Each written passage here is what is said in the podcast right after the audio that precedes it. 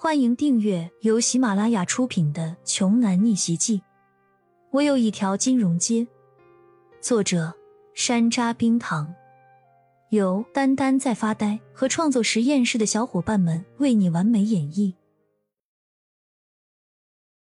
第一百零四章，胡飞为自以为是的回答：“我儿子做的没错，不如我们胡家的人，胆敢抢我们胡家的女人。”那就是在自己作死，挨打活该。使他刘家不识抬举，不想天宇珠宝破产的话，只有把女儿送给我儿子当做玩物。在这个世界上，弱肉强食就是天理。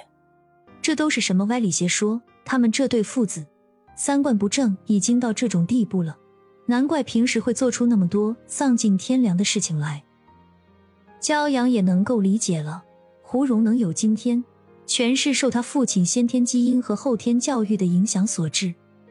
往往孩子的错误，追本寻源的话，问题的根结大都出在父母身上。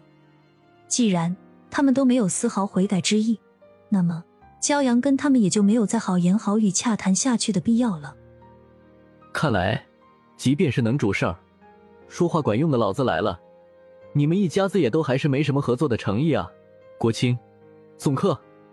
骄阳直接下了逐客令，随后将自己坐着的老板一原地一转，不再看他们胡氏父子了。这个时候，胡蓉还是一脸的不服气。他现在就感觉自己的身上被一只随时都能伸手捏死的蚂蚁给咬了，而且这只蚂蚁还很拽。胡蓉气愤不已，抬手指着骄阳的后背，大声说道：“骄阳！”你他妈的少在这里给我装叉得意！你最好马上就把那些玉石卖给我们，否则我有一百种方法弄死你！我不知道你究竟是从哪里忽悠来的这笔钱，但是我告诉你，在青州这块土地上，我胡蓉，我们这个胡家从来就没怕过谁。对于你们怕谁不怕谁，我毫无兴趣。你们还有脑子吧？好好想想看。现在，全行业上下都知道你们胡家没有原石。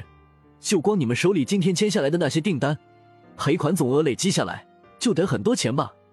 嚣张的胡蓉顿时就跟被一只铁钳般的无形大手掐住了脖子似的，憋红着脸，却说不出一句话来。骄阳再一次冷冰冰的说道：“国清，送客。”胡老板，胡少爷，请吧。胡青做出了请客出门的手势。胡飞为深深的看了一样骄阳的背影之后，愤怒难耐的甩袖离开了。等到胡家父子已经走了，郭青这才对骄阳说道：“焦先生，看得出来，刚才那两个人的眼神中尽是憎恨和杀意，我担心他们日后会对您不利啊。”无妨，你们不用多虑，他们想报仇，来找我就是了，反正。他们胡家在青州也蹦跶不了几天了。哦，对了，那剩下的五十块原石，先放在你这里保管吧。回头挑两块最好的玉，帮我做两个精致的小首饰。好的，那焦先生，您先休息着，我把最后的手续处理完。郭青说完就离开了办公室。刘家的展区周围已经是门庭若市，人满为患了。各大小的合作商都快踏平了天域珠宝的门槛了。这会儿，刘承安早就愁容全无，笑得合不拢嘴，因为这些合作商都是从胡家那边转过来的。看来这一次，胡家要面临一大笔的赔偿金了。只要一想到这些，刘承安简直是要乐翻天了。他还一个劲儿的庆幸，自己真心是生了一个好闺女啊。虽然还不知道。自己女儿究竟和那个神秘买家到底是什么关系？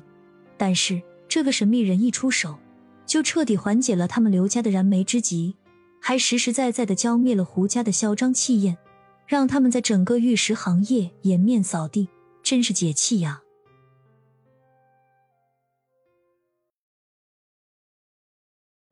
本集播讲完毕，想听更多精彩内容，欢迎关注“丹丹在发呆”。